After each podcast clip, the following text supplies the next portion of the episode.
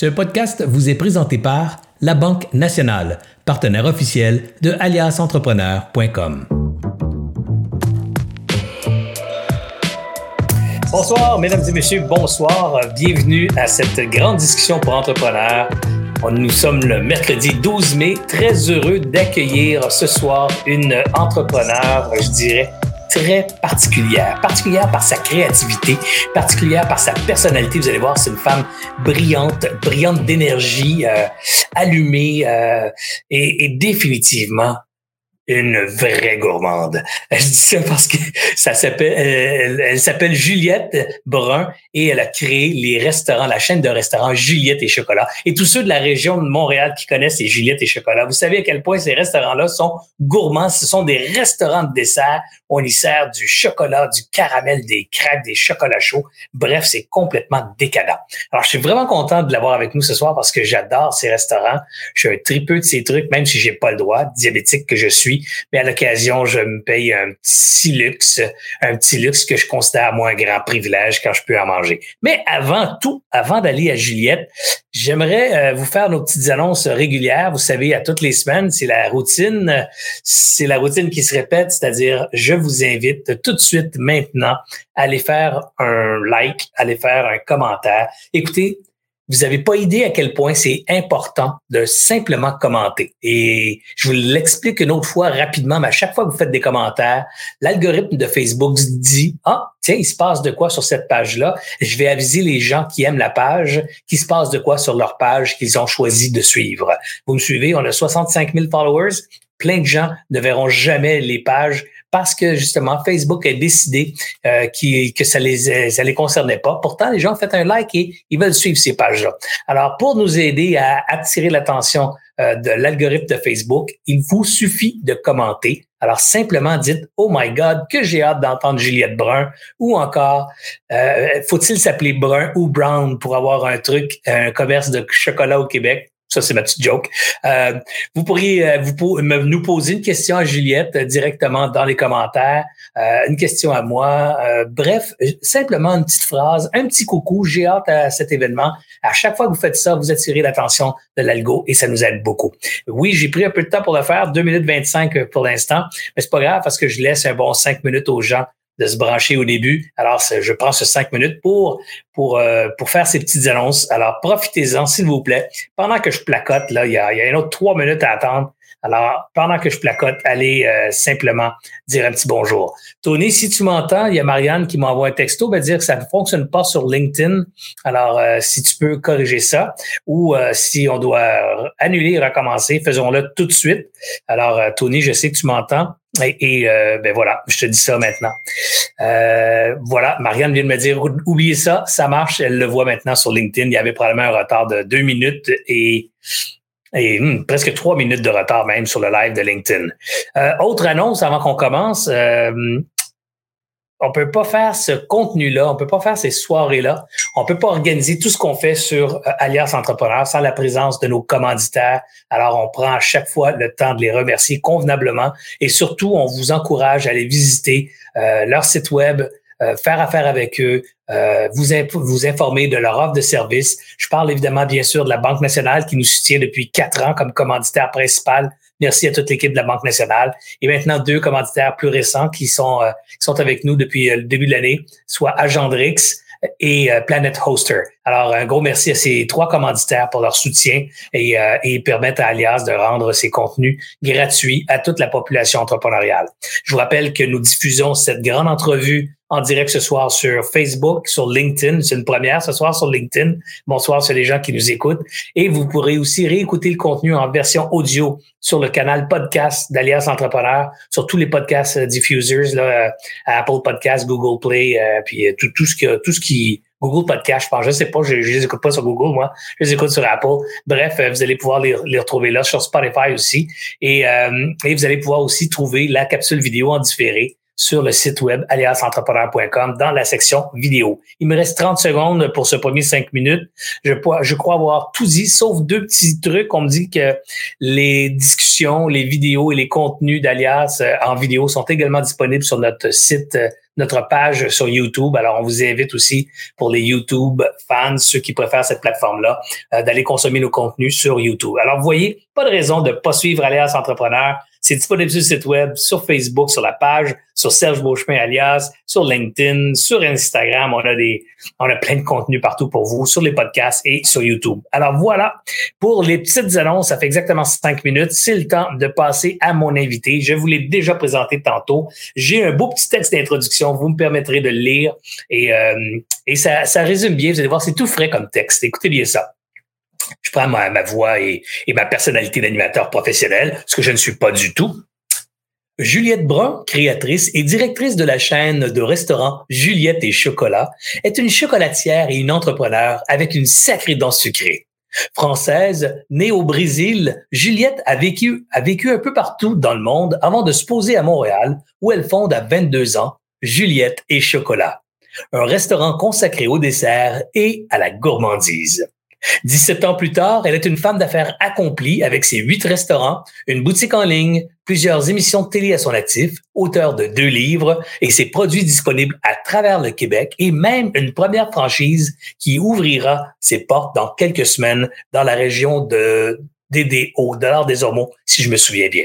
En parallèle, elle est une maman de 55 enfants. Imaginez, elle a mis au monde 55 enfants. Je déconne. Elle a mis au monde 5 enfants dans, tout ça, alors dans toute cette période-là, et qui compte les dernières heures? Qui lui restent dans, cette jour, dans ces journées? Je ne sais pas comment elle fait, je ne sais pas où elle trouve le temps de tout faire. Elle publie sur Instagram tous les jours des stories super amusantes. Mesdames et messieurs, accueillez avec moi Juliette Brun. tu m'as bien fait rire. Tu es un parfait présentateur. Vraiment. Mais... T'es bien gentil, Juliette, avec tes 55 enfants. Moi, ça m'a toujours impressionné quand j'allais te voir au restaurant au 10-30, puis t'avais tes, tes kids un peu partout dans les poussettes, puis t'en avais encore un autre bébé dans les bras, puis là, tu jasais comme si, comme si c'était un accessoire qu'on t'avait donné. Tu sais, comme, oui, oui, pas de problème. Oui, un instant, tu prends le petit. Oui, oui, oui, oui, tu reprends l'autre, tu reprends l'autre. Il y a des enfants partout dans ces mains-là. C'est incroyable. Comment tu vas, Juliette? Ça me ressemble bien, ça me ressemble. Je vais très bien, moi. Tu sais, Serge, je vais toujours très bien. C'est, c'est l'avantage, c'est que je garde toujours le moral. Donc, euh, et là, en plus, je suis avec toi. Je t'ai pas vu depuis très longtemps, donc euh, je suis très heureuse. Ah, t'es bien charmante, t'es bien charmante. Écoute, euh, ce soir, on a une heure ensemble, 55 minutes en fait, précisément. Une heure pour euh, ce temps-là pour découvrir Juliette Brun, pour pour mieux te connaître, pour pour mieux connaître ton histoire, et toujours dans le but de d'inspirer les gens qui nous écoutent ou qui vont nous écouter à, à à faire de même. Moi, ce que je dis à faire de même, c'est-à-dire à, à, copier certains trucs que tu fais, à, à copier ton énergie, à s'inspirer de, de ta façon de voir. Euh, et, et, souvent, à travers le parcours d'un autre entrepreneur, on se reconnaît. On dit, ah ben tu vois, ça n'a pas toujours été facile pour elle ou pour lui. Alors, c'est normal que ce soit un peu difficile aussi pour moi. Euh, tu sais, j'ai vu dans le texte, 17 ans plus tard, on parle de 8 restaurants, 17 ans plus tard, pas 17 mois plus tard. Les gens, des fois, on croit que c'est du succès, c'est instantané. Alors, euh, il y, a, y, a, y, y a quelques petites questions ici, mais on parle de n'importe quoi. Et j'ai envie de partir de, de la Juliette, la petite Juliette, premièrement, un prénom que j'adore, la petite Juliette qui est née au Brésil. Parle-moi de cette petite Juliette et de son enfance et surtout de l'influence qu'elle a eue pour croire un jour qu'elle pourrait être entrepreneur. Eh ben, écoute, euh, la petite Juliette, elle a voyagé beaucoup. J'ai eu la chance, j'ai eu beaucoup de chance parce que mes parents euh, voyager partout. On a voyagé vraiment partout autour du monde, dans des pays où la langue, euh, la langue première n'était pas le français ni l'anglais. Donc, tu sais, tu, tu t'arrives dans des pays où c'est c'est pas ce que tu connais, t'es pas dans ton confort. Euh, en plus, quand t'es petit, tu te fais des tu vas à l'école, tu te fais des amis, tu t'es déraciné, on te remet dans une autre école, tu dois te refaire des amis. Donc clairement, je pense que ça a vraiment comme forgé ma personnalité parce que tu soit tu deviens comme complètement introverti puis tu vis ça vraiment avec un grand malaise, ou tu you embrace it et puis tu te dis bon bah euh, tu euh, je, je, vais me faire des nouveaux amis, je vais découvrir une nouvelle langue, je vais découvrir des nouvelles cultures. Tu sais, c'est c'est une richesse quand même de voir un peu la différence euh, qui peut exister entre les différents pays, les différentes cultures. Puis ça t'ouvre un peu l'esprit sur genre le monde qui nous entoure. Je pense que c'est peut-être quelque chose qui qui manque à certaines personnes pour être capable de justement prendre du recul sur certaines situations. Donc je dirais, moi j'ai eu beaucoup de chance, j'ai pu profiter de, des voyages de mes parents euh, pour pour découvrir ça. Et la chose que j'ai découverte, je dis toujours, tu sais, c'est, écoute, j'ai j'ai appris plein de choses, mais la chose que j'ai découverte, c'est que tu, s'il y a un langage universel, quand tu parles pas la langue d'un pays, bah, tout le monde se comprend autour d'une table. Et donc, pour moi, tu sais, il y a, y a comme une, l'importance du repas, du partage du repas, de l'expérience du partage d'un moment gourmand, bah, ça fait partie de mes plaisirs de la vie. Tu sais, j'accorde énormément d'importance à, à, à, tout ce qui touche la bouffe et euh, les, les, les, repas conviviaux, etc. Donc, tu vois, pour moi, je te dirais, si je suis tombée chez Juliette Chocolat, enfin, si je suis tombée déjà dans le, dans le chocolat, etc., c'est parce que bah, je suis très gourmande, j'adore, j'adore le sucre. sûrement plus que toi, mais aussi parce que tu sais, je, je, je, savais que j'allais parler euh, à, à, à, toutes sortes de personnes qui retrouvent aussi ce réconfort autour de la bouffe. Donc, tu vois. Euh... Moi, l'influence de tes parents. Est-ce que tes parents étaient entrepreneurs? Est-ce qu'il y avait des modèles entrepreneuriaux autour de toi qui allumaient, qui allumaient la petite Juliette? Oh my God, pas du tout, Serge. Oh my God, mais, mais ah mon père, il est en finance. Mon père est en finance. Les trois enfants, donc j'ai une sœur, un frère, on était tous, on a tous étudié en finance. Donc tu vois, on est, on n'est pas, on n'est pas tombé très loin euh, du, schéma familial. Euh, ma mère, elle a, écoute, elle s'est occupée de nous. Elle était maman à la, maison. J'ai eu beaucoup de chance d'avoir ma maman à la maison. Puis quand on était plus grand, elle était prof d'anglais. Euh, elle était prof d'anglais. Comme on, voyageait tellement, elle pouvait pas avoir un boulot trop prenant. Donc tu sais, en, voyageant, bah l'anglais c'est un peu la langue universelle. Donc tu sais, tu, des, cours d'anglais, en donner partout. Donc tu sais, j'ai pas du tout ce modèle-là. Quand j'ai eu l'idée de lancer Juliette Chocolat, j'en ai parlé avec euh, avec mes parents. Et ma mère me disait, mais Juliette, mais, mais qu'est-ce que tu fais? Genre, si tu veux une famille, tu sais, T'as fait des études, qu'est-ce que tu vas aller ouvrir un restaurant? Tu sais, ah, je veux dire, c'est les pires horaires, c'est le pire métier que tu puisses faire. Tu sais, ma mère était vraiment genre t'es folle. étudiant finance, t'as tout, tout ce qu'il faut pour les finances. Qu'est-ce que tu vas foutre dans un restaurant? Exactement. Ma mère était comme, mais non, mais c'est quelle idée de fou quoi. Et mon père, de l'autre côté, tu sais, mon père, il a travaillé vraiment. Euh, il a, il a, il a travaillé avec la Banque mondiale, il a travaillé avec le FMI, il a donc tu sais, avec des grosses, des, des grosses organisations où il y a beaucoup de red tape. Tu sais, tu peux pas faire les choses comme tu as envie. As plein Mon père, a plein d'idées. Mais je pense qu'il a toujours été brimé par le fait que il fallait passer par tellement d'étapes et il fallait tel, tu sais, il y a tellement de politique derrière tout ça que finalement il arrive jamais, il arrivait jamais au bout de ses idées. Tu sais, à chaque fois il y avait, il y avait une, grande frustration. Donc lui il m'a dit, oh, mais oui ma fille, vas-y, euh, tu seras, tu seras maître de ton avenir, tu dépendras de personne. Ben, c'est cool, ça c'est cool d'avoir quelqu'un comme ça qui croit en ces, en ces folies qu'on peut émettre quand on est jeune, parce que c'est un peu ça, hein, l'entrepreneuriat, c'est d'avoir un rêve un peu fou, un rêve de faire quelque chose qui est grandiose, qui est différent, qui est innovateur, qui va, qui va marquer quelque part, c'est ça. Puis d'avoir un papa, une maman, un ami, un conjoint, quelqu'un qui croit en toi suffisamment pour te dire go for it, go, vas-y à 22 ans. Quel cadeau incroyable ton père t'a fait. T'as parti à 22 ans. Juliette, comment on part un restaurant à 22 ans? Parce que c'est quand même, c'est tout un défi. L'équipement, l'emplacement, le branding, les recettes, les concepts. Comment t'as tout fait ça à 22 ans? Écoute, j'ai euh, eu la chance. Moi, j'étais pas canadienne. Hein. Quand je suis venue à Montréal, j'ai étudié à McGill. J'avais un visa étudiant. Donc, quand est arrivée la fin de mon visa étudiant, donc j'étais comme six mois vers la fin de mes études, fallait que je décide ce que j'allais faire. Tu sais, où, où est-ce que je, est-ce que je reste au Canada et je fais des démarches d'immigration Est-ce que je rentre en Europe? J'avais, j'avais la famille aux États-Unis, puis j'ai habité aux États-Unis, donc tu sais, c'était, c'était une option, mais c'était après September 11th, donc euh, c'était un peu, un peu difficile d'avoir des visas à l'époque. Et puis, tu sais, finalement, il y avait quand même une attache à Montréal. C'est tellement une belle ville, tu sais. Écoute, quand j'ai, j'ai passé quatre ans, pour moi, c'était comme je me sentais bien ici. Puis j'étais à l'époque avec mon conjoint, qui n'était pas encore mon conjoint, qui était mon, mon chum. Donc on était ensemble et, et lui étant belge, il fallait aussi qu'il décide, tu sais, ce que je fais mon immigration, tout ça. Donc on s'est dit, oh, bah c'est parfait, on va se retrouver. Et donc euh, j'ai eu écoute, à l'époque, ça prenait peut-être, euh, je me suis bien débrouillée pour mon immigration, mais ça m'a pris pour avoir ma résidence permanente, ça m'a pris 11 mois. Donc pendant 11 mois, j'ai monté mon projet. Pendant 11 mois, je suis rentrée en France. Puis tu sais, écoute, en France, s'il y a bien une chose qu'on sait bien faire en France, c'est la bouffe, c'est les métiers de la bouche. Euh, tu sais, c'est un métier en France. En ouais, France, tout à fait, être, être restaurateur, c'est vraiment un métier. Et donc, euh, je suis rentrée à Paris. Puis là, j'ai monté mon dossier. Tu sais, j'ai monté, j'ai cherché, tu sais, j'ai cherché partout. Écoute, j'avais acheté, je me souviens, j'avais acheté tous les livres qui existaient. À, j'étais allée à, Indigo. Indigo, j'avais acheté tous les livres, genre How to Open a Restaurant, euh, euh, Textbooks for Restaurant. Bref, tout ce que j'avais trouvé, j'avais acheté. J'avais ramené ça dans mes valises. Euh, évidemment, il y avait quand même l'internet à l'époque, donc j'ai pu faire vachement de recherches, etc. Puis j'ai monté littéralement de toutes pièces le projet en disant ok, il me faut quel visa est-ce qu'il me faut? Euh, C'est quoi les permis C'est pas les visas, pardon, les permis. C'est quoi les permis qu'il me faut? Euh, Où est-ce que je veux mettre? Où est-ce que je veux m'installer? Où est-ce que je voudrais trouver mon local? Euh, Le budget, j'avais fait évidemment tous mes plans financiers parce que ça c'était les choses que je connaissais bien. Ben ouais, ça c'était ma force. Et puis, tu sais, je, validais aussi avec mon père, etc. Je suis allée lever des fonds parce que j'avais pas assez d'argent pour ouvrir de Chocolat. Donc, euh, la, la, chance que j'ai eue, c'est qu'ayant voyagé partout dans le monde, bah, je connaissais des gens avec des, des, bons moyens, puis des gens qui investissaient dans les commerces. Donc j'ai fait les, je suis allée pitcher, tu sais, je suis allée voir des gens, j'ai dit voilà voilà mon projet, j'ai présenté le projet. Puis il y en a certains qui ont décidé d'investir. Donc tu sais, c'était quand même important aussi que je trouve le cash pour être capable de le faire.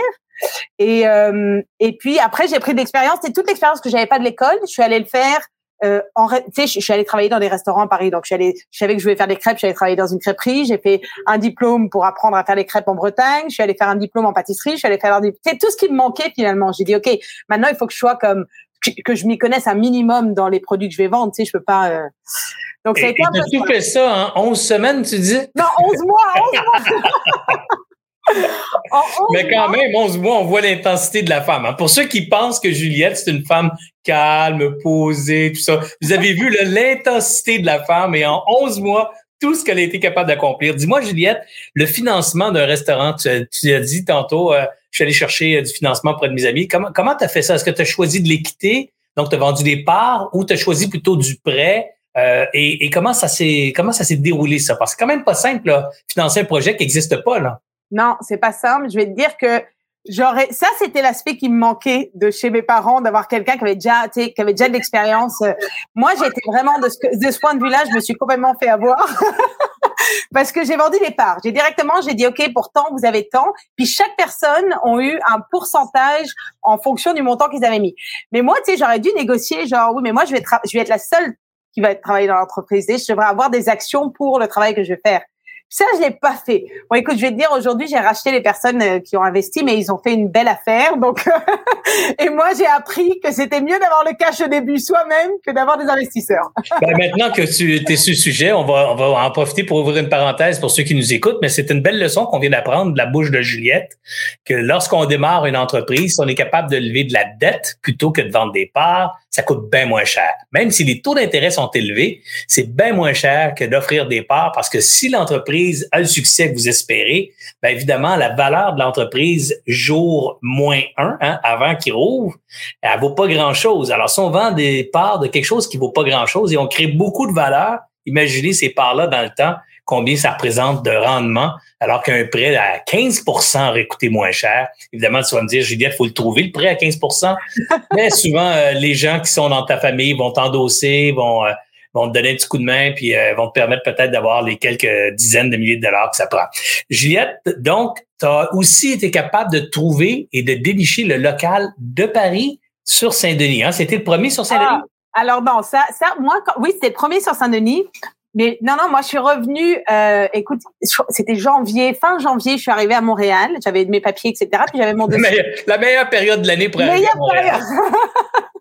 et je suis arrivée et j'avais tout en main, je savais exactement où je devais aller, je savais c'était qui les personnes que je devais aller voir pour les permis. Tu sais, écoute, j'avais tout noté jusqu'au moindre détail.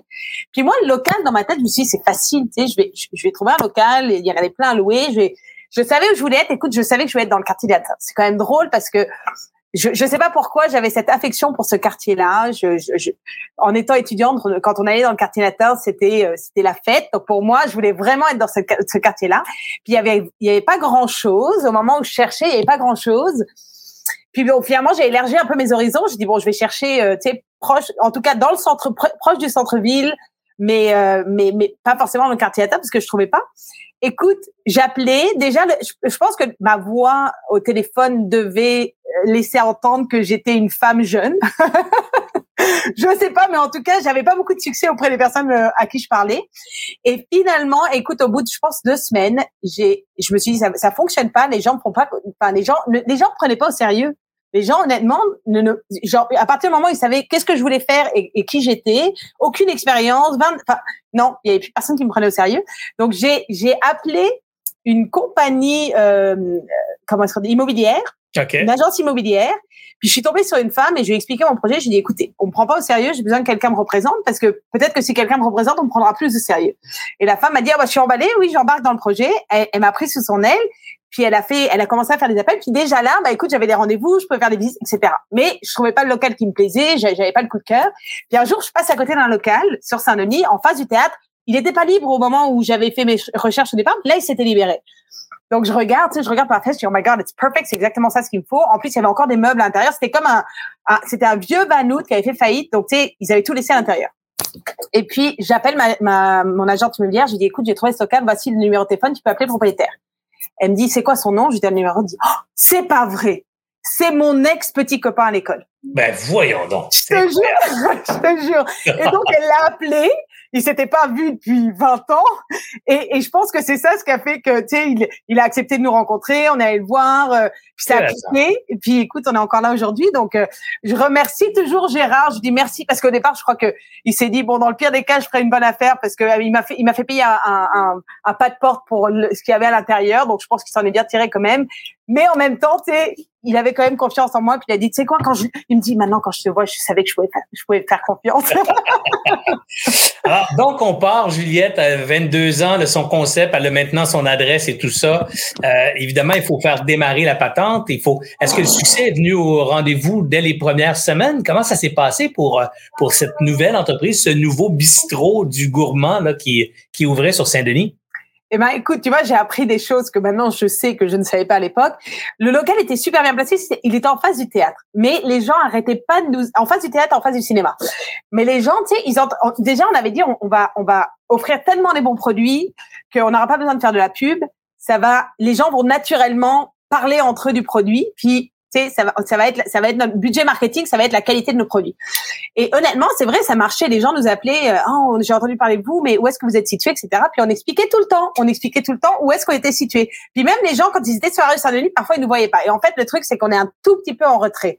Donc maintenant, je le sais, tu sais, quand tu cherches un local, l'emplacement, mais aussi la visibilité, euh, le, le, combien de pieds de façade il y a, etc. Tu sais, c'est des choses maintenant qui font partie genre de nos des, choses qu'on recherche quand on fait des recherches de locaux. Et si on, si if you don't check the boxes, on prend pas le local, même si, écoute, tout, tout fonctionne dans les chiffres. C'est important, c'est la visibilité naturelle du local. C'est tellement important. Tu sais, c'est, je veux dire, tu peux couper de moitié ton budget marketing si jamais tu as un, un emplacement de, de, de rêve, c'est un triple A location. Donc ça, ça a été, ça a été notre je dirais notre premier défi. La fameuse règle, la fameuse règle des trois L, hein, en restauration. L pour location, le deuxième pour location et le troisième pour location. c'est exactement ça. Ben, tu vois ça, bon, écoute, ça, on était quand même bien placé, mais ce petit retrait a fait que c'est, ça a été long. Puis la deuxième chose que je n'ai pas fait, que j'aurais dû faire, je te dis, je comprends pas comment je l'ai pas fait. Aujourd'hui, je te dirais, ça, ça n'a aucun bon sens. Mais écoute, à l'époque, à 22 ans, j'y ai pas pensé. C'est que j'avais fait tout mon menu. Tu sais, tu m'as dit comment t'as fait ton menu? J'ai fait tout mon menu de Paris. Puis moi, j'ai fait tous mes comparatifs de prix avec des prix qu'on trouvait sur des cartes parisiennes.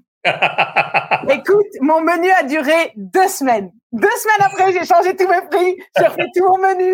Et puis là, ça allait mieux parce qu'honnêtement, au prix où je vendais mes crêpes, ça n'avait aucun bon sens. Comme on dit, c'était, c'était dérisoire.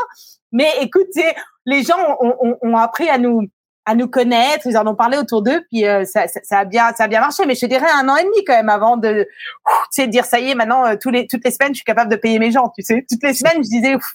C'est fascinant ton histoire aussi, Juliette, parce que quand tu es arrivé euh, dans, dans, dans le, paysage montréalais avec un restaurant gourmand. Moi, tu sais, euh, quand j'étais jeune, il y avait un truc sur Sainte-Catherine que tu as dû connaître dans l'histoire montréalaise qui s'appelait Swanson. Est-ce que tu as déjà entendu parler? Oui, oui, oui. J'adorais aller là, moi, quand j'allais au cinéma parisien à Montréal. Après, on allait prendre une crème glacée chez Swanson, puis il y avait un line-up à l'extérieur pour aller littéralement manger un milkshake ou un gros sundae. C'était des gros sundaes qui vendaient surtout. Des sundaes gourmands, c'était décadent comme truc. Puis bon, ben, pour différentes raisons, ça a fermé. Et, et je me disais toujours, un jour, moi, j'aimerais ça ouvrir un restaurant gourmand. J'aimerais ça avoir ça, moi, un restaurant où on vend des desserts. Puis j'étais un passionné de chocolat à fois. Et quand j'ai entendu parler de ton truc, je voulais, j'étais mort d'envie que tu l'aies fait avant moi. J'ai dit, faut que j'aille goûter à ce truc-là. Tu venais d'ouvrir un deuxième qui était encore sur Saint-Denis, ça se peut-tu? Sur Laurier. Sur Laurier. Voilà, sur Laurier. Alors, euh, j'ai une amie qui me dit, il faut que tu viennes chez Juliette et Chocolat. Ah, oh, mon Dieu, ça fait je sais pas combien de fois que j'entends parler de ce truc-là. Je veux y aller. Et euh, la qualité des produits a fait la job, Juliette, parce que c'est comme ça que les gens euh, parlait de bouche à oreille de Juliette et Chocolat. C'est comme ça qu'on a, on a connu ton commerce parce que je me souviens pas que tu as fait énormément de campagnes de publicité au départ. Pas du tout. Écoute, je pense que j'ai commencé à investir dans le marketing peut-être euh, au bout de cinq ans, un truc comme ça. Mais avant ça, euh, c'était vraiment du bouche à oreille. C'était vraiment, euh, s'assurer que le service était bon, que l'expérience était, tu je veux dire, c'est sûr que de la pub, c'est génial. Là, je pense que c'est nécessaire. En fait, je pense qu'on aurait pu en faire plus mais c'était organique, ça se faisait naturellement, tu sais. Donc on n'avait pas, on a commencé à le faire, je pense, quand on a commencé à avoir de la compétition vraiment, tu sais, de la compétition plus plus intense. Où là, c'était quand même important pour se démarquer, pour tu vois, faire connaître nos produits aussi, puis aussi parce qu'on savait qu'on resterait jamais avec juste un. Donc c'est aussi pour aller toucher des gens plus loin, tu sais, des personnes qui sont pas forcément de Montréal, tu vois. Je veux dire, euh, c'est sûr que encore maintenant, on est encore trop sur, trop trop sur Montréal mais tu sais, on touche avec notre marketing des gens partout au Canada. Donc, euh, c'est quelque chose que tu peux pas forcément faire juste avec du bouche à oreille. Parle-moi de cette idée d'en avoir ouvert euh, un deuxième, puis un troisième, puis un quatrième. C'était la vision départ, c'était ça, c'est d'avoir toi-même d'être propriétaire de toutes les Juliettes et chocolats. C'était quoi cette idée euh, plutôt que d'avoir choisi peut-être dès le départ le chemin de la franchise? Écoute, non, non, le chemin de la franchise, c'était pas le plan initial. C'est drôle parce que je te dirais, au départ, euh, quand j'en avais parlé le tout début, là, quand j'avais parlé avec mon père, mon père a dit Oh my God, on va être les prochains Starbucks de, de, du chocolat. C'est pour lui, parce qu'il adorait Starbucks. Starbucks, c'était le modèle d'affaires et tout ça. Puis, donc, ça a, été, ça a toujours été le, le running gag de dire OK, on, qu'est-ce qu'on fait pour. Donc, c'est sûr qu'avec les études que j'avais faites, etc., tu sais, je me disais, c'est quand même dommage d'en avoir juste un. Je pense que le défi de, de, de faire grandir quelque chose, c'est, c'est, c'est très stimulant, c'est très, tu sais, c'est pas fait pour tout le monde, mais moi, c'était quelque chose qui, qui, qui, qui me bottait. Tu sais, sinon, je l'aurais pas fait. En fait, si j'en avais fait juste un, je l'aurais pas fait. Et puis même aujourd'hui, tu sais, je te dis, aujourd'hui, ma mère elle me dit, mais t'en as pas assez là, tu t'as pas juste, là, c'est bien, tu sais. Encore, encore aujourd'hui, ma mère elle me dit, je comprends pas pourquoi on continue à grandir. What is enough enough, tu sais. Je lui dis, I don't know. mais, mais ça a toujours été le projet. Donc je te dirais, passer de, en fait, je pense que j'ai été frileuse au départ. Écoute, le, premier, je l'ai ouvert en 2003. Mon deuxième, je l'ai ouvert en 2007 tu vois, quatre ans après. Donc, j'ai quand même attendu, j'ai attendu. Mais je dois dire que j'ai été très frileuse parce que je suis du genre très, je sais pas si tu le sais, mais je suis très perfectionniste. je suis quand, quand, on voit tes produits, quand on voit comment ils sont emballés, comment, comment tout est fait dans la boutique, je, je, ne doute pas que madame est perfectionniste. un peu, un peu maladivement perfectionniste. Ah oui, à ce point, à ce point. Je, me hein. suis, je me suis améliorée, mais disons que, tu sais, j'aime bien que chaque chose ait sa place. Genre, j'ai besoin que des choses soient, soient bien, bien faites et, et bon. Et donc, je te dirais au départ, et pourtant, j'avais une équipe déjà vraiment extraordinaire, des gens qui, qui, qui voulaient s'investir, euh, qui voulaient me, me, décharger un peu. Mais je sais pas, tu sais, à chaque fois, je, donnais un petit peu, mais écoute, pas grand chose, tu sais, je donnais, mais euh, pas suffisamment pour être capable de me détacher complètement des opérations. Et, euh, et un jour, un jour, j'ai, j'ai eu un problème de santé, je me suis bloqué le dos. Je suis allée promener mon chien, je me suis bloqué le dos. Ah, Qu'est-ce que tu fais aujourd'hui, Juliette? Ah, je vais me bloquer le dos. Ah bon? Comment tu vas faire? Je sais pas encore, je vais promener le chien, je vais voir. non, non, mais on rigole comme ça, mais sur le moment, j'arrive au bout de la rue pour me baisser et là, j'arrive plus à me relever. Ah, my God. Puis là, la panique, tu sais, enfin, la panique dans le sens, bon, déjà, comment je rentre à la maison, j'avais le chien qui me tournait autour, tu vois. Finalement, j'appelle mon mari qui vient me chercher tu sais, je suis une, moi, je suis une éternelle optimiste. Moi, dans la vie, tout va bien aller, on va trouver une solution. Là, tu sais, ça sert à rien de stresser. De toute façon, qu'est-ce que ça va changer, tu sais? Donc moi, dans ma tête, je me suis dit, ça va bien. Écoute, une nuit de sommeil, ça sera réglé. Écoute, le lendemain matin, je ne bougeais plus. J'étais au lit, j'avais mal. J'arrivais même pas à tourner dans mon lit. Tu sais, j'étais vraiment genre vraiment mal en point. Donc là, vraiment, vraiment gênée. J'appelle mon équipe, un peu en panique aussi, en me disant oh, putain, ils vont paniquer. Excuse-moi, ils vont paniquer. ils vont paniquer. Donc euh, je les appelle, je leur dis écoutez, je suis vraiment désolée, mais je me suis fait mal au dos hier soir. Je pense pas que je vais pouvoir rentrer au travail. Puis ils m'ont dit au téléphone, mais super calmement, mais pas de problème, Juliette, t'inquiète pas, on gère, euh, repose-toi. Bon bref, ils étaient tellement rassurants que je me suis dit, bon, écoute, une journée, ça peut pas, ça, ça va me permettre de me remettre sur mes pieds. Puis j'ai été trois mois au lit, Serge. Trois mois? J'ai été trois mois. Oh my God, pour l'hyperactif que tu es, ça a dû être tellement difficile. Oh, mais non, mais c'était, c'était, écoute, ça a pris, ça, ça m'a tout pris. Écoute, j'étais, j'étais présente, derrière les opérations, genre, je les appelais, je m'occupais des commandes, je les tu sais, je, pouvais faire tout ce qui était derrière un ordinateur. Mais je n'étais plus physiquement dans ma succursale. Je n'avais jamais quitté ma succursale plus que je sais pas, 12 heures maximum, tu sais, je veux dire, j'étais tout le temps là, j'étais tout le temps avec mes équipes. Puis là, du jour au lendemain, sans avoir vraiment organisé de relève, je me retrouve plus dans mes succursales, dans ma, j'avais une seule succursale, plus dans ma succursale. Donc ça a été, écoute, eye-opening. Ça a été le aha moment de, je suis revenue au bout de trois mois et le local était en bon état. Mes ventes étaient en augmentation, donc tu sais, je pouvais que penser que les invités étaient contents. Je veux dire, tu sais, si tu regardes tes chiffres, ça parle quand même. ouais. Et puis, j'avais pas perdu de staff, j'avais la même équipe c'est toujours aussi stable, ça allait bien, les gens étaient heureux. Tu sais, honnêtement, je suis revenue, c'était comme s'il y avait eu un pause button, puis que je revenais le lendemain, puis tout était pareil. C'était, assez. Euh, c'est, quasiment providentiel, quasiment providentiel parce que ce, cette panne de santé forcée, euh, forcée par la santé t'a fait prendre conscience que tu pouvais déléguer davantage que ce que toi-même tu croyais capable parce que tu as été forcé de le faire. Puis cette confiance que tu as établie en ton équipe, ça a dû permettre à cette vision de, d'expansion de se manifester. Bah, écoute, exactement. Je dis, tu sais, la vie fait bien les choses. Parfois, dans, tu sais, dans une situation où on a du mal, sans le recul, à voir le bénéfice de la, de, la, de ce qui peut nous arriver. Mais avec du recul, je me dis, ça serait pas arrivé. Est-ce que ça m'aurait pris sept ans pour en ouvrir Je sais pas. Tu sais, honnêtement, je, je sais pas. Mais ça m'a aussi permis de voir à quel point mes équipes étaient bien formées. Parce que, tu sais, étant perfectionniste, pour moi, les choses n'étaient pas jamais parfaites. C'était jamais exactement comme moi je le faisais, tu sais. Et là, j'ai, tu sais, mais non, mais finalement, ça va bien. Tu sais, je veux dire, c'est pas exactement comme je l'aurais fait, mais ça va bien. C'est-à-dire que je peux maintenant me consacrer sur un autre projet et déléguer la tâche de, du premier, de la première succursale qui était financièrement, elle est quand même bien. Tu sais, je veux dire, tout était en place pour que je puisse me dire maintenant c'est bon. Tu sais, je laisse. En plus, pour mon équipe, c'était, écoute, enfin, finalement, elle, elle, elle nous laisse un peu de place, quoi. Je pense qu'il y avait aussi. enfin, elle nous laisse un peu de place. donc voilà, donc j'ai ouvert, j'ai ouvert la deuxième succursale dans les huit mois qu'on suivi. Puis dis-toi bien que j'ai pas juste fait ma deuxième succursale, j'ai eu mon premier enfant. Puis là, ça, écoute, ça a été, ça a été la série de succursales enfants, succursales enfants. Mais ça, c'est, ça, c'est vraiment un d'avoir des enfants en étant entrepreneur, c'est tout un défi mais pas d'en avoir un, pas d'en avoir deux, mais d'en avoir cinq. C'est comme encore, j'entends encore ta mère qui dit Mais Juliette, tu vas pas arrêter, mais t'es une vraie manufacture. mais tu sais ce qu'elle m'a dit, ma mère, Serge, elle m'a dit T'en as un de plus, je viens plus. j'ai arrêté quand elle m'a dit ça. J'ai dit OK, elle vient pas souvent, mais quand elle vient, c'est utile. Donc, euh, est-ce que tu as eu des jumeaux là-dedans?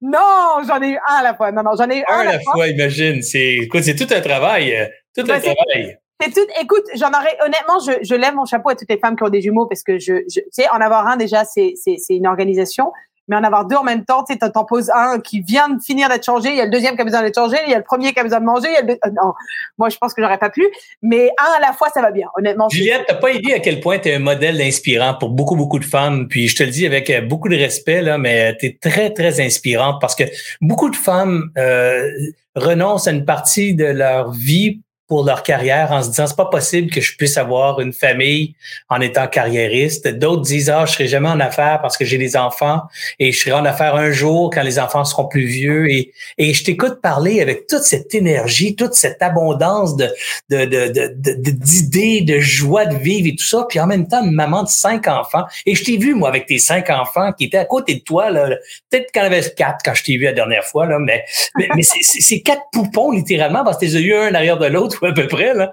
Et, et c'est quelques poupons qui sont dans, de sa banquette pendant que tu as ouvert des livres de, de chiffres, puis les colonnes de chiffres, puis, puis tu m'accueilles en même temps, puis oui, assis-toi. Puis on apporte un café à Serge, puis c'est comme, wow, c'est incroyable. Vraiment, là, j'ai, je te lève mon chapeau. Beaucoup de respect pour toi. Oh, mais c'est très gentil. Écoute, je, je, suis contente parce que je pense que c'est important d'avoir des... Enfin, t'as raison, la peur souvent nous envahit, puis on fait pas certaines choses parce qu'on a peur. Tu sais, je veux dire, moi, j'ai toujours dit, en fait, chaque chaque femme a son son c'est son chemin à prendre. Tu sais, je veux dire, je, suis consciente que tout le monde n'est pas capable d'en avoir cinq. Hein. Je veux dire, euh, c'est c'est vraiment. Moi, j'ai un partenaire exceptionnel. Je suis pas toute seule. Tu vois, déjà là, je trouve que faut quand même donner euh, donner à, mon mari une certaine un certain crédit, un certain, crédit. exactement. Je le salue d'ailleurs s'il nous écoute ce soir. Salut Lionel, bien content de te, de te savoir pas loin, t'occuper des enfants. Il s'occupe des enfants, c'est ça. Il va regarder après, mais euh, mais tu vois, je, je dirais que en fait, l'humain, mais la femme a une résilience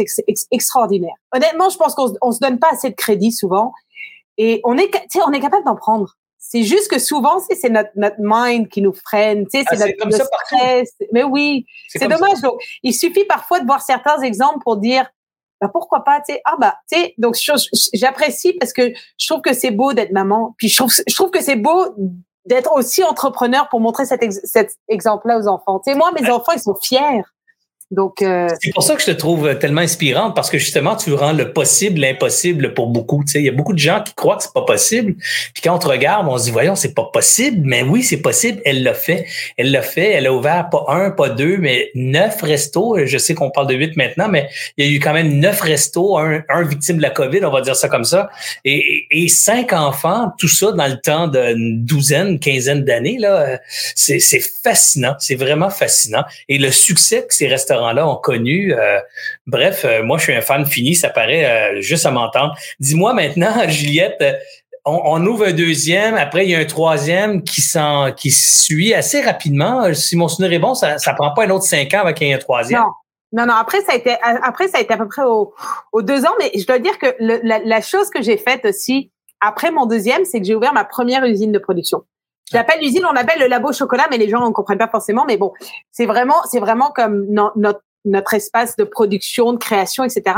Donc j'ai ouvert mon. Écoute, tu, tu sais, tu sais que les marges en restauration sont quand même assez fines ouais. et que tu prendre le, le, la charge d'une, d'une, d'un emplacement additionnel qui va pas être un emplacement à revenu, c'est vraiment purement un emplacement à, à pour produire. Mais à l'époque, on n'avait pas la boutique en ligne, donc c'était clairement uniquement un investissement dans le futur. Et c'est arrivé parce qu'on avait, dans, on avait à l'époque, quand j'ai ouvert mes deux succursales, enfin quand j'ai ouvert la deuxième, c'est que j'avais deux pâtissiers qui travaillaient chacun dans une des succursales.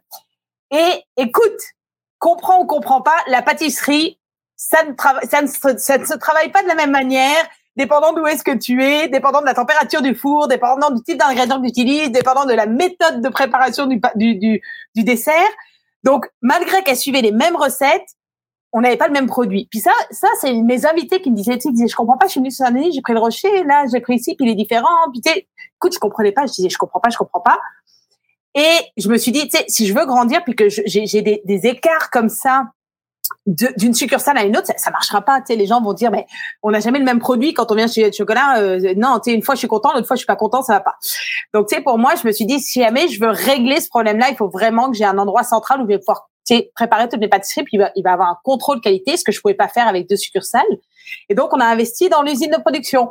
Et ça a été le, le, un peu le, le, lancement de la croissance parce que je me suis dit, tu sais, maintenant que j'ai ce, ce coût additionnel, que je vais uniquement rentabiliser en ouvrant notre succursale, bah, j'ai intérêt à ouvrir notre succursale. Donc ça m'a un peu donné le coup de pied dans le derrière qu'il me fallait, et euh, ça m'a permis, tu sais, aussi de, de commencer à contrôler ma production parce que je, je produisais, mais à l'époque je produisais mes pâtisseries, mais il faisait trop chaud pour que je puisse faire mes chocolats.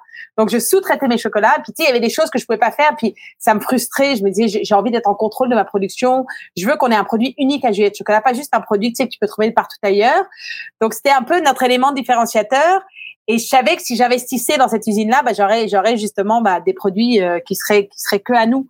Donc ça a été ça a été comme un peu un, un, un move euh, stressant parce que ça me coûtait plus cher tous les mois. Mais je vais te dire aujourd'hui, mon usine, euh, je suis contente de l'avoir avec la COVID. ouais, puis, euh, puis pour créer de la valeur dans la restauration, c'est définitivement la bonne recette, sans faire de jeu de mots, mais de centraliser la production dans un labo chocolat ou dans une usine, ça permet d'avoir une, une, qualité uniforme dans la dans le making of, dans le produit, dans la qualité du produit, mais ça permet aussi de contrôler les recettes parce qu'ultimement, euh, quand on a on, on, fabrique, on est un petit un petit groupe de gens qui fabriquons le produit euh, secret, par exemple ben, dans les restaurants, ça devient des centres de distribution. Ils n'ont pas accès à cette recette magique du rocher ou à cette façon de faire de telle ou telle patente. Bref, ça permet aussi de protéger certains, euh, certaines recettes, certaines propriétés intellectuelles qui, qui quelque part font, font aussi votre succès, Juliette. Oui, oui, tu as, 100% raison. Écoute, c'est plus facile à gérer, effectivement, de le séparer. Puis oui, ça, ça offre une, standardisation dans les produits. Puis le fait qu'on le fasse nous-mêmes, eh ben, tu sais, ça m'a permis de vraiment développer une expertise écoute, tu l'as vu, tu m'as fait rire quand tu as répondu à mes stories parce qu'on est tellement artisan. C'est pour ça que je l'appelle pas une usine parce qu'on est vraiment plus comme un labo. Je dis usine parce qu'on est, c'est, gros. Maintenant, notre, notre labo fait 10 000 pieds carrés et puis on, on va l'agrandir euh, dans, dans quelques mois là. Mais, mais tu sais, c'est, oh, tout est manuel. On est très artisanal, mais on est quand même capable de, de rester dans des, dans des produits je vais dire que évidemment qu'une fois que je vais commencer à rentrer mes machines, ça va être beaucoup plus rentable. mais on réussit à faire quelque chose que personne d'autre n'est capable de faire parce que justement, on a développé cette expertise, c'est de, de produire en grosse quantité pour quelque chose d'assez artisanal. Tu sais, donc. Euh, ouais, puis, puis, honnêtement, vous avez vous avez vu juste aussi avec ça parce que évidemment, au début, c'est un investissement parce que le, labo, l'usine pour deux restos, c'est peut-être overkill, c'est peut-être trop gros. Mais quand ça devient pour 8, 10, 15, 20 restos, ben c'est it's the only way. C'est la seule façon de bâtir, euh, je dirais, une, une, une, chaîne de restaurants qui soit uniforme, qui soit rentable, qui soit profitable. C'est de contrôler euh, la production des, euh, des du, du, bien consommable. Puis quand on contrôle ça, ben là, on contrôle la valeur dans la chaîne d'approvisionnement. Je pense à moi, je pense, j'ai travaillé chez Saint-Hubert Barbecue quand j'étais jeune et euh, j'ai eu le privilège de faire connaissance avec Monsieur Léger, euh, Jean-Pierre Léger. Et euh, Jean-Pierre était propriétaire un peu comme toi. De, il a acheté lui son usine à sauce qui était les sauces Berthelet. Ben, il a acheté ça parce qu'il voulait contrôler la qualité de sa sauce dans ses restaurants. Puis nous, moi, comme je travaillais dans une succursale de Saint-Hubert, la sauce, c'était une poudre qu'on mélangeait avec un bouillon de poulet puis tout ça. Mais la sauce était identique dans tous les restaurants Saint-Hubert. Et c'est important, ça, parce que tu veux vivre la même expérience quand tu vois la même enseigne, tu vois les mêmes couleurs. Tu veux pas prendre un rocher que je vais prendre dans quelques instants qui goûte différent à Saint, à, au 10-30 de, de, ce qui goûte sur, sur Laurier, là. Non, mais exactement, exactement. Puis moi, je vais te dire qu'en plus, ça a été une découverte d'un autre milieu complètement. Et encore aujourd'hui, hein, je veux dire, j'apprivoise encore la gestion d'une usine versus la gestion d'un restaurant. C'est deux gestions complètement différentes. Euh, puis, et puis la, la, grosse distribution, parce que tu sais, on, commence à, à distribuer, euh, donc on, a des, des, petits revendeurs, mais on commence à distribuer avec Metro, etc. Donc tu sais aussi gérer cet aspect, cet aspect-là, euh, gérer tu sais le, le dispatch, euh, la gestion des stocks, tu vois, enfin c'est euh, parce que maintenant de cette de cette petite usine au départ, maintenant où, on a déménagé où elle est plus grosse, euh, on sort, tu sais, il faut il faut s'assurer qu'on ait toujours assez de produits pour toutes les succursales, donc on n'ait aucun euh, aucune rupture de stock. Il faut s'assurer qu'on n'ait pas de rupture de stock pour la boutique en ligne. Il faut s'assurer qu'on réponde à toutes les demandes de, de, de nos revendeurs. Puis il faut s'assurer aussi qu'on réponde aux, aux, aux, demandes corpo, parce qu'il y a toutes les demandes corpo qui partent de là je peux te dire que c'est un sacré casse-tête quoi. Quand tu dois gérer ta production dans une semaine et que tu dois t'assurer de rien manquer, puis on n'a pas un espace de fou là. on n'a pas, on n'a pas euh, trois mois d'inventaire. heureusement. heureusement. Ouais, heureusement, mais en même temps, il y a des fois où, écoute, avec la COVID, on s'est dit où ça aurait été bien d'avoir un peu plus d'inventaire. Parle-moi justement de la COVID. Comment ça frappe euh, Juliette et Chocolat cette COVID? Parce qu'on sait bien que la COVID, il y a des secteurs qui ont été extrêmement touchés. Euh, parmi ces secteurs, la restauration, bien évidemment tu es propriétaire de neuf restos. Comment ça frappe? Comment tu réagis? comment ça s'est passé pour toi mars 2020, mars-avril 2020? Là? Comment, comment réagit euh, Juliette? Eh ben, écoute, déjà, je vais, je vais te dire, je ne sais pas si tu le savais, Lionel, mais Lionel est un grand anxieux et en plus d'être un grand anxieux, il est un petit peu hypochondriaque. Donc, lui, tu sais, la, la, pandémie, quand le, la première personne a été déclarée en Chine, je pense que je le savais déjà. Tu vois, et puis le Covid à travers le monde. Il disait, oh my god, c'était blessé là, maintenant c'est là, oh my god, c'est là, oh my god. Écoute, je te jure, j'étais essoufflée tellement je suivais tous les jours avec des nouvelles. Puis il me disait, qu'est-ce qu'on fait quand ça arrive au Canada? Il arrêtait pas de nous dire, qu'est-ce qu'on fait quand ça va arriver au Canada? Puis donc, avec mon, ma directrice d'opération, on avait monté un plan. Au départ, on avait dit, OK, on va monter un plan stratégique pour être prêt, tu sais, pour être prêt parce que, je veux dire, c'est clair que ça allait arriver. C'est pas, tu on, malheureusement, on se disait pas que le Canada, il était perdu. Donc, euh, on a monté le plan en se disant bon, ok, la première chose c'est que les gens vont être, tu sais, ça, faisait tellement les nouvelles qu'on s'est dit nous notre inquiétude c'était et si les gens vont plus en restaurant parce qu'ils sont inquiets, parce qu'ils ont peur d'attraper la Covid. Donc nous on s'était dit il faut qu'on leur montre que on a mis en place des systèmes pour justement éviter la propagation du virus. Donc, on s'était dit, bah, première chose, c'est qu'on espace toutes nos tables de, de, de deux. Donc, on avait une table de libre, une table de. Donc ça, c'était c'était planifié dans notre plan. On avait retiré tout ce qui était genre à usage multiple, donc tu sais, la salière poivrière, les euh, les pichets, euh, bref, tout ce que les menus, tout ça là, on a on a, on a vraiment euh, limité les, les ces, ces items là. Puis on avait dit ok, dès que ça, dès qu'on en entend parler au Canada, on le met en place ce système. Et donc dès qu'on en a entendu parler, ben on l'a fait, mais le gouvernement n'avait pas encore décidé de ce qu'ils allaient faire. Donc nous, on l'a fait avant que le gouvernement commence à demander de, de, de faire 50% de, de enfin, qui est 50% d'occupation dans les restaurants. Donc nous, on était en avance de ça. Je pense que pour nos chapeaux rouges, c'était rassurant parce que c'est, c'était ok, ils ont, ils ont les choses en main. C'est pas comme oh my god, qu'est-ce qu'on fait maintenant? Puis tout le monde court comme des fous. Tu on était quand même en contrôle et tout le monde avait eu le plan en avance, donc ils savaient. Tu dès qu'on l'a su, on l'a mis en place. Tout le monde savait comment faire. Il y avait, il y, il y avait pas de stress par rapport à ça. Mais la chose qu'on n'avait pas considérée, c'est que oui, on avait juste 50% des personnes dans notre restaurant, donc les gens étaient espacés, puis c'était plutôt rassurant. Mais écoute, on avait des line-ups qui, qui allaient around the block de gens qui étaient collés les uns aux autres. Donc, tu sais, écoute, au bout, au bout de, de bah, d'abord, le gouvernement, je pense une semaine après qu'on ait commencé à faire ça, ou une semaine et demie, je sais plus, ils ont dit maintenant c'est 50% de capacité, donc nous on, le faisait déjà. Mais j'avais un profond malaise. Tu sais, quand tu dis à tes équipes, on a mis ce système en place parce qu'on veut être responsable par rapport à, à, à, à, cette pandémie. On sait que c'est contagieux. Tu sais, on, il faut qu'on soit. Les gens sont dehors, pactés les, les uns mais oui, Mais oui, tu sais, tous ensemble, tu sais. Puis je disais, ça n'a pas de sens. Donc finalement, on a décidé de fermer les restaurants avant que le gouvernement ne le demande. Ah oui, hein? Ouais, on a fermé le lundi. Je crois qu'ils ont fermé le vendredi. Donc nous, on a dit, écoute, j'ai j'ai j'ai fait j'ai fait un appel d'urgence avec toute l'équipe. J'ai dit, est-ce que ça vous convient si on ferme?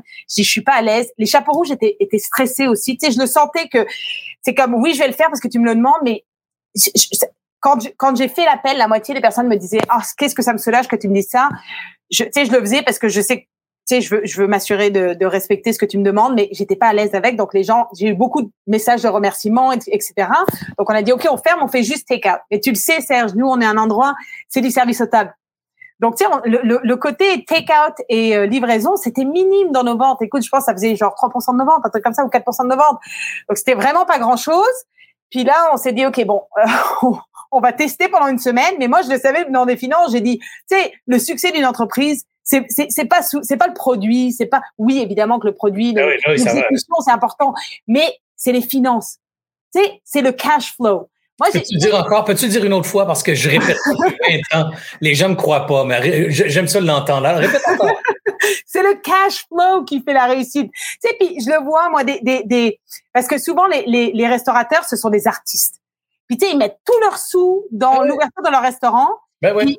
Et puis après, au bout de trois mois, ils n'ont pas encore assez de monde pour couvrir leurs coûts. Puis là, j'ai plus d'argent, les comptes sont secs, on ferme. Tu vois, mais quel dommage, quoi, parce que moi, moi, je sais quand j'ai ouvert Juliette Chocolat, le premier, écoute, j'ai mis le minimum dans mes travaux. Tu sais, j'ai dit, je vais réutiliser tout ce qu'il y a dans le local. Je, je le savais qu'il fallait que je garde mon cash pour le, le un an que ça allait me prendre pour, tu sais, développer un, une, une clientèle. C'est ça.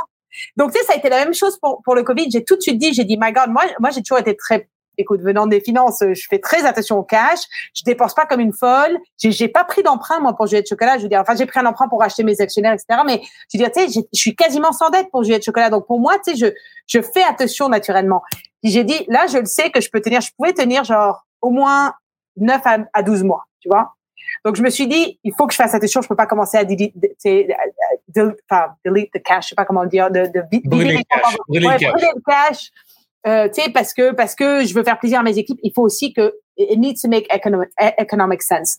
Donc, j'ai écrit une lettre à mes équipes puis écoute, ça a été la lettre la plus difficile que j'ai jamais écrite de ma vie. J'étais, je suis pas quelqu'un, tu sais, je suis quelqu'un qui réussit quand même à voir le bon côté des choses. Là, j'étais en pleurs, j'avais les yeux gonflés. J'étais, oh, c'est pas possible que je vais faire ça. Je veux dire, j'ai des gens chez moi, Serge, qui sont avec moi depuis des dizaines d'années, quoi. Tu sais, je veux dire, moi, ma, plus ancienne est avec moi depuis 18 ans, euh, 17 ans, et, et j'en ai pas, enfin, tous mes gestionnaires sont avec moi depuis, euh, depuis 3 ou 4 ans, quoi. Tu vois, les, les plus jeunes. Donc, tu sais, devoir dire à ton équipe qui compte sur toi, bah, écoute, euh, j'ai pris la décision de tout fermer parce que ça fait pas de sens. Ça fait pas de sens économique, cette affaire. Bah, c'était vachement dur. Donc j'ai envoyé mon message, euh, je pense après 25, euh, euh, j'y vais, non j'y vais pas, j'y vais, j'y vais pas, j'y vais. j'ai envoyé le message. et finalement, écoute, je pense trois minutes après, j'avais des pop-up qui sur mon ordinateur, sur mon téléphone, les plus beaux messages de support. Tout le monde m'a dit on est derrière toi, Juliette, on comprend, c'est normal, tu fais le bon choix, on te lâche pas, etc. C'était extraordinaire. Le, les, les, la semaine qui a suivi, j'ai fait mes plus belles, plus belles ventes sur ma boutique en ligne. Et crois-le ou crois-le pas, mais à chaque fois que j'avais une commande d'un chapeau rouge, il m'écrivait pour me dire Juliette, moi j'ai acheté un truc parce que je veux t'encourager. C'était extraordinaire. Et écoute, je te dirais, après deux semaines, j'ai réouvert une, succursale à la fois, puis je l'ai fait graduel. J'ai tweak le système, j'ai travaillé le pour emporter, j'ai fait rentrer les, les, les, plateformes de livraison pour justement les, les tester, etc. J'ai négocié mes tarifs à mort parce que j'étais comme, regardez, si vous voulez toutes mes succursales, il va falloir que vous me donniez un meilleur prix parce que là, ça marche pas. Donc, tu sais, j'ai vraiment travaillé le, le, système pour que ça fasse du sens. Tu sais, moi, je, savais que j'avais pas fait l'argent, mais si au moins je pouvais être cash flow neutral, j'étais contente, tu vois. Ben, Donc, on a, on a fait ça, puis on en a ouvert un à la fois jusqu'à fin juin fin juin, j'avais réouvert toutes les succursales et puis on a on a on a repris avec euh, toutes les réglementations du gouvernement, etc. Mais on l'a fait vraiment de manière méthodique et c'est sans sans y aller comme ok go on, non c'est je, je, savais qu'il fallait que je contrôle mon cash donc deux nouvelles choses qui sont apparues avec la Covid pour Juliette et Chocolat D'abord, la livraison, hein, donc les ventes en ligne qui ont probablement explosé et, et, cette idée de franchiser le concept. Alors, parle-moi d'abord de, l'impact sur les ventes en ligne parce que tu disais tantôt que l'usine, euh, l'usine est peut-être maintenant une bonne, une bonne source d'approvisionnement pour des ventes en ligne. Oui, c'est super intéressant. Enfin, je vais te dire que ça couvre pas quand même euh, tous les tous les frais d'avoir. J'ai des bons emplacements, donc ça me coûte cher, c'est normal. Mais donc, mais ça permet quand même d'offrir un produit à des personnes qui peuvent pas forcément y accéder s'ils habitent pas proche de Montréal. Euh, ça permet aussi de faire connaître la marque, ce qui est quand même super. Et euh, ça m'a permis de, de, de, réembaucher une partie de mon équipe pour la production, etc. Donc, tu sais, pour moi, j'ai une grande, j'accorde une grande importance à, à mon équipe. Je, je serais pas rendue aujourd'hui, je suis rendue s'il n'y avait pas une équipe exceptionnelle autour de moi. Donc, tu sais, pour moi, c'était important de me dire, euh, toutes ces personnes-là, ils, dépendent de moi, même s'il y avait la PCU, je veux dire, quelqu'un qui touche plus que ça. Tu, je connais pas les, les, les, budgets de chacun, mais je, suis consciente que c'est, ça a un impact psychologique sur euh, sur les personnes quand ils perdent leur emploi. Donc pour moi, tu sais, ça a été ça a été vraiment cool. Puis on a on a vraiment Écoute, tu, comme tu l'as dit, je pense que tout le monde s'est, s'est, rabattu sur les ventes en ligne je veux dire, euh, c'est, ça a été un mouvement généralisé parce que les gens ne pouvaient plus sortir. Donc, bah, tant qu'à tant, tant qu'à être à la maison, je vais acheter en ligne donc ça a été une belle manière de, de, de, de développer aussi cet aspect-là qui, qui était déjà en croissance, mais je pense que la croissance a été euh, multipliée par quatre euh, par le fait que les gens pouvaient que acheter en ligne. Dis-moi, la COVID, je disais les ventes en ligne, puis évidemment, le deuxième facteur qui est nouveau chez Juliette et Chocolat, c'est les franchises. J'ai lu dans la presse, euh, je pense que c'est la semaine dernière, Juliette, qui avait un papier dans la presse. Euh, lundi, ce lundi, je, oh, je sais plus, non, t'as raison, c'est la semaine dernière, je sais plus, je vois plus le temps passer. Ah, moi non plus, je, je, lis tous les jours, alors je, malheureusement, je ne note pas. Quand... t'as raison, je pense que c'était. C'est peut-être lundi aussi, c'est peut-être lundi parce que oui, oui, oui, euh, je me souviens quand je l'ai lu, je dis, ah, c'est quel hasard, c'est dans la même semaine. Donc, c'est certainement lundi. Bref, ceux qui l'ont pas lu, allez euh, télécharger la presse de lundi ou mardi, vous allez voir un super billet sur euh, sur Juliette et, son entreprise et le fait qu'elle passe en mode franchisage. Alors, parle-moi de cette idée-là, parce que je sais qu'on en avait déjà parlé, toi et moi, dans le passé, il y a quelques années déjà. Puis quand j'ai vu ça arriver cette semaine, je dis, ah, great, ça arrive, ça va être enfin une réalité. Parle-moi de ça. Ben écoute, alors tu vois, moi, les franchises, euh, c'était toujours in the back of my mind, je me disais, écoute, si ça vient, ça vient, si ça vient pas, ça vient pas. Tu sais, moi, dans mon projet de croissance, je m'étais dit que ça soit des franchises ou que ça soit moi, de toute façon, je vais grandir. Tu sais, donc, euh, mais le, je pense que l'idée de la franchise est venue bien avant la Covid. Tu sais, d'ailleurs, la personne qui ouvre ma première franchise, enfin qui ouvre sa première franchise, je devrais dire, euh, c'est quelqu'un avec qui on était déjà en train de parler il y a, je pense, un an et demi, un truc comme ça. Je pense au moins un an et demi. Et donc, tu sais, on était en pour parler. Il y a quand même un gros travail. En tout cas, pour moi, j'ai besoin de sentir que je suis en confiance. Dans n'importe quel scénario, je sais que c'est jamais très confortable d'être en entrepreneuriat. Il y a toujours des, inconnus. Mais j'ai besoin de contrôler la majorité des choses que je peux contrôler. Tu sais, comme ça, après, je me dis, si j'ai fait tout mon travail correctement, le reste, ça sera gérable. Donc, tu sais, pour moi, au départ, c'était est-ce que c'est la bonne personne? Est-ce que c'est déjà, je voulais que ce soit un opérateur? Tu sais, j'ai toujours dit, si je prends une franchise, ça va être un opérateur. Tu sais, le cash, même si en restauration, les banques prêtent pas beaucoup de ça, mais quand tu veux chercher du cash, euh, si tu cherches, t'en trouves. C'est ouais, pas toujours euh, dans les conditions que tu veux, mais tu peux en trouver. Mais par contre, trouver des opérateurs, je vais te dire, ça c'est pas facile. C'est vraiment pas facile et trouver des bons opérateurs, trouver des gens qui, tu sais, qui ont à cœur le, le service qu'ils vont offrir, qui ont les mêmes valeurs que moi aussi, parce que je veux dire, tu sais, je veux pas diluer le concept non plus, je veux pas perdre l'image que j'ai ou, en tout cas l'idée que j'avais initialement pour de Chocolat, je veux que ça, tu sais, je veux que ça perdure. Je pense que c'est ça aussi peut-être le, défi de la croissance, c'est justement de pas se perdre dans la le, dans, dans, le, dans le fait de vouloir grandir à, n'importe quel prix. Tu sais, pour moi, oui, je veux grandir, mais je veux être fière de ce que je vais offrir. Tu sais, je veux continuer, je veux continuer à être capable de dire oui, c'est moi qui suis derrière cette bannière. Tu sais, pas pas me dire ah ben là, je, tu sais, je suis trop à l'aise de, de dire que c'est moi. Donc pour moi, c'était important. Puis avec Mage, je dois dire, ça, ça, ça, ça, a toujours bien cliqué. Mais quand la Covid est tombée, je vais te dire, je me suis dit, c'est fini, quoi. Enfin, il va nous dire, on attend, on va voir, euh, bon. Et je pense que ça a été la meilleure chose, en fait, pour consolider cette relation. Parce que, tu sais, ça prend quand même vraiment, tu sais, il faut vraiment, faut vraiment être confiant, puis il faut vraiment. ouais. Faut avoir, enfin, faut, faut, faut, faut croire en l'autre personne pour dire. Ouais, exactement. C'est pas juste le produit, mais parce que moi, moi, quand tu le sais très bien, quand on ouvre une franchise, je veux dire, tu partages tes, tes, chiffres. Tu sais, j'ai pas, j'ai pas vendu de l'air là. Je veux dire, je lui vends, je lui vends un concept, je lui vends des outils, puis je lui vends pas forcément l'exact chiffre qu'il va faire, mais tu sais, une idée des types de chiffres qu'il pourrait faire, tu vois. Donc il y a quand même un due diligence qui fait, qui se fait derrière tout ça. Et honnêtement, tu sais, euh, bah, il les a vus les chiffres de la Covid, puis on, nous nos ventes, euh, je veux dire, t'as plus de service au table, même si on a des bien meilleurs chiffres qu'on en a qu'on en avait au tout début. Euh, ça reste qu'on n'est pas rendu à nos chiffres d'avant la Covid. Donc tu sais, ça, prend une certaine confiance de dire, c'est quoi, je, je, le sens que ce que tu me dis c'est sincère. Tu sais, moi je lui ai dit, je lui ai dit, regarde, moi ta réussite c'est ma réussite. Tu sais, on le sait. C'est, je veux dire, une franchise qui est pas contente, c'est, c'est, comme, c'est comme le bouche à oreille du début quand on parlait de, de l'ouverture de Juliette Chocolat.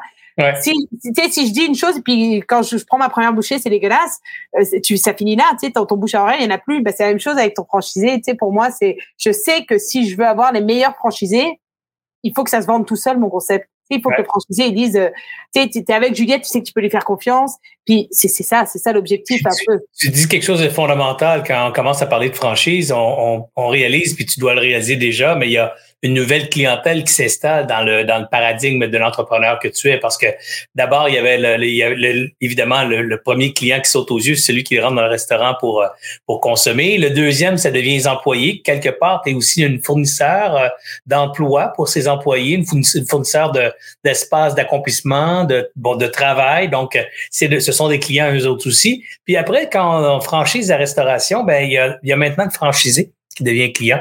Le réseau de franchisés, ça devient des clients à satisfaire, s'assurer qu'ils soient heureux, s'assurer qu'il y ait de la place pour pour euh, pour, pour grandir, pour s'accomplir, euh, et tout ça dans le respect des, des règles des règles que tu dois imposer pour le bien-être de toute la chaîne. Euh, c'est tout un mandat la, franchise. Est-ce que tu as été accompagné? Est-ce qu'il y a Je sais qu'on a parlé ensemble, on n'a pas besoin d'aller là, mais est-ce que tu as été accompagné de gens qui ont qui t'ont qui vous ont aidé à mettre en place la, la structure de franchise d'une part, puis la structure opérationnelle d'autre part?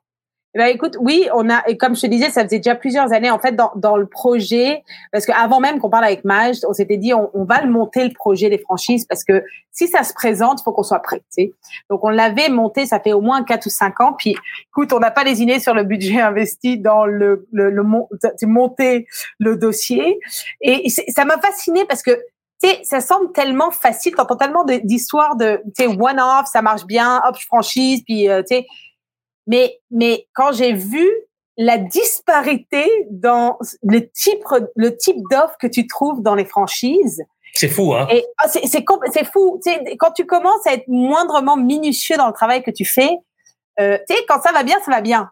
Mais quand ça va pas bien, si c'est pas bien monté tes affaires, ouf, je, en fait, je, je comprends pourquoi il y a des concepts qui fonctionnent pas. Tu sais, c'est, c'est, c'est juste parce que c'est, c'est mal réfléchi au départ. Puis moi, j'ai toujours dit, tu sais, je préfère passer plus de temps pour bien monter mon truc que ça soit bien fait, que de faire tout, tu sais, de faire ça tout croche et puis de me retrouver avec un paquet de problèmes à la fin. Donc nous, on a passé, écoute, on a pris les, meilleurs avocats. On a, écoute, on a pris un avocat à Toronto qui est sur, écoute, il, est à la limite de sa retraite. Je pense qu'il continue à travailler parce qu'il veut prendre un petit break de sa femme, mais honnêtement, sinon, sinon, euh, mais écoute, c'est le vieux de la vieille. Il a tout vu. Euh, il nous posait des questions, tu sais, puis il y avait des choses on n'y avait même pas pensé. Tu sais, c'était comme euh, euh, c'est quoi, c'est quoi le, le, le, le, rayon de, de, de, de c'est quoi le rayon qu'on va accorder pour pour chaque franchisé Comment, tu sais, des trucs où dans certaines dans certaines de nos offres, alors qu'on avait pris nos meilleurs, c'était même pas encore là. Tu sais, donc on l'a fait le travail avec différentes personnes pour s'assurer qu'à la fin on avait quelque chose de bien ficelé.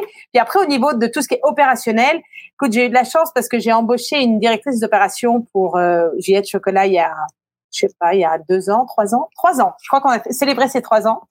Et, euh, et elle, elle vient de la, en fait, elle a, elle a travaillé dans les franchises. Elle n'a pas fait que ça, mais elle a travaillé aussi dans des, dans des systèmes avec des franchises.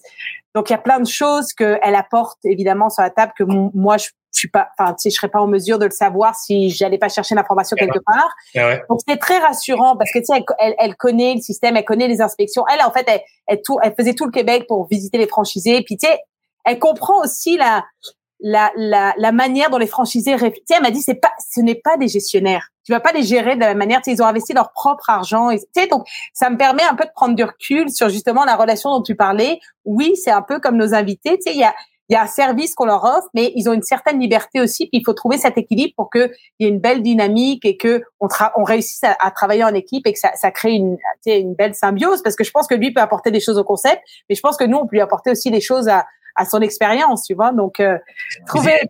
Heureusement, il y a aussi des beaux modèles de franchises à succès qui ont, qui ont passé les épreuves du temps, qui ont été capables d'adapter les menus à la, au facteur régional de, de, leur, de leur expansion. Parce que, par exemple, un Juliette et chocolat dans Montréal, Grand, le Grand Montréal, c'est une chose, mais un Juliette et chocolat euh, par exemple à Toronto ou à, ou à Baie-Saint-Paul ou à, Sept-Îles, ben, il y aura peut-être des particularités régionales qu'il faudra ajouter au menu ou au concept pour toucher davantage la population locale. Bref, c'est des beaux défis qui t'attendent. Deux petites choses avant qu'on se, euh, se laisse, Juliette. J'aimerais t'entendre parler d'innovation. comment tu comment tu nourris la créativité? Comment comment tu vas chercher des nouvelles idées pour te réinventer? Parce qu'en restauration, on va se le dire, si tu si ça change pas, ça évolue pas, ça Alors, on veut pas vieillir en restauration, on veut rester euh, à la page. Alors, comment tu fais pour innover puis toujours qu'on, toujours faire mouche là, tu sais, parce que tes produits c'est toujours, euh, c'est toujours ça coche là.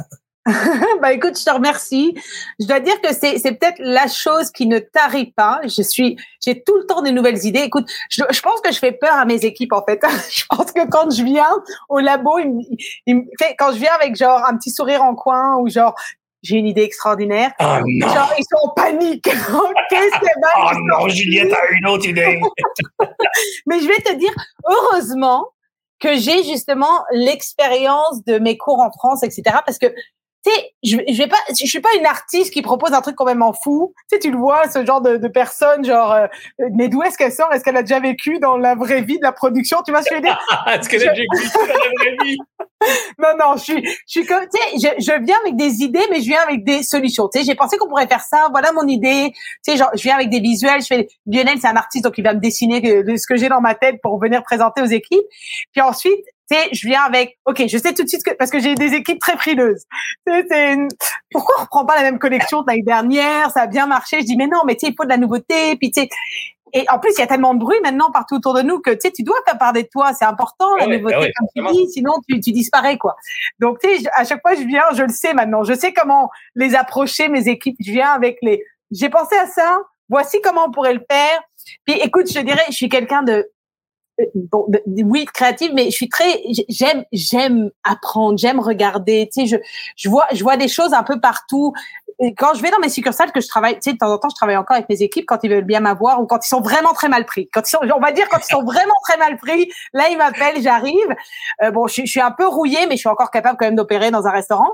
Et je vois des trucs de mes chapeaux rouges que je, que, que je commence à mettre en place de mes succursales grâce au fait que je l'ai observé, chez d'autres personnes.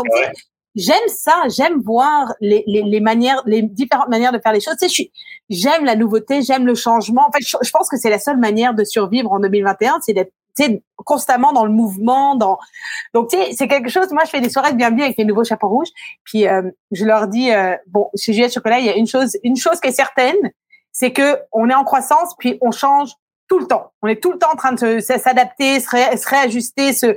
La donc, seule chose qui change pas chez Juliette, c'est le changement. c'est exactement. Et donc, je leur dis, si vous aimez pas le changement, levez-vous tout de suite, partez. Tu sais, je dis, vous allez être malheureux chez nous, mais ça va être horrible. Je dis, tu sais, on change, on change tout le temps, on change tout, tout le temps, mais pas juste parce qu'on a envie de changer, mais parce que on sent qu'il y a du potentiel à faire mieux.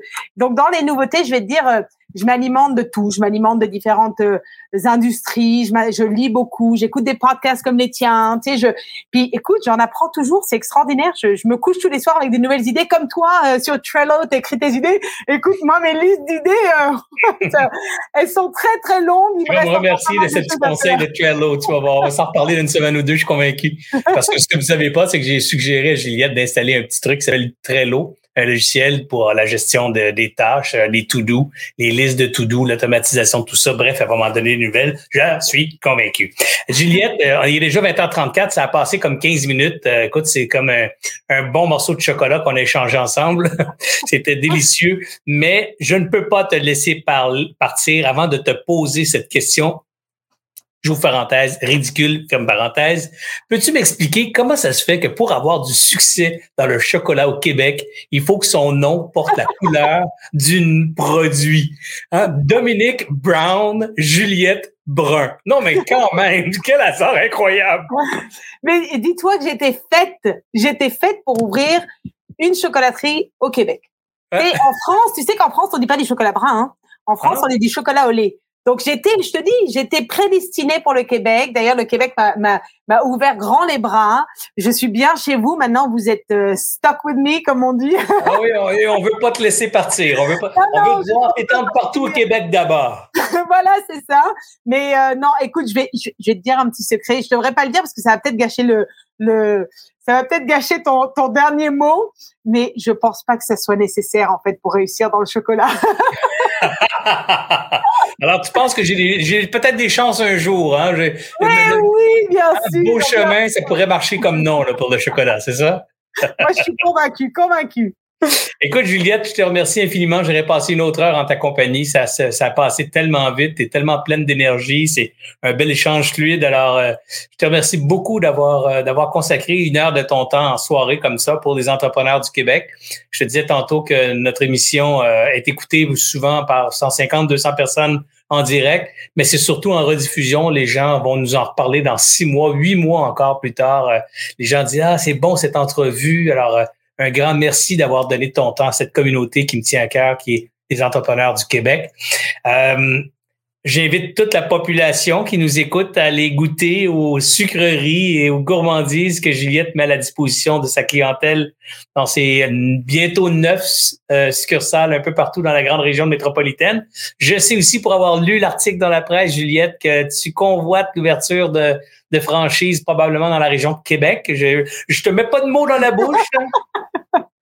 Écoute, oui, oui, oui, c'est clair. il faut, il faut. J'ai trop de la demande. Donc, si ça se fait pas à travers des franchises, ça sera euh, corpo, ça c'est sûr. Mais en tout cas, je travaille euh, activement pour euh, une ouverture. On espère euh, d'ici d'ici la fin de l'année ou le début de l'année prochaine. Donc, euh. Ben, écoute, on, te souhaite la meilleure des chances dans cette direction et on sera là au rendez-vous pour euh, l'ouverture. Tu sais que moi j'ai un spa, ben pas moi, mais je fais partie d'un groupe qui a un spa merveilleux à Québec.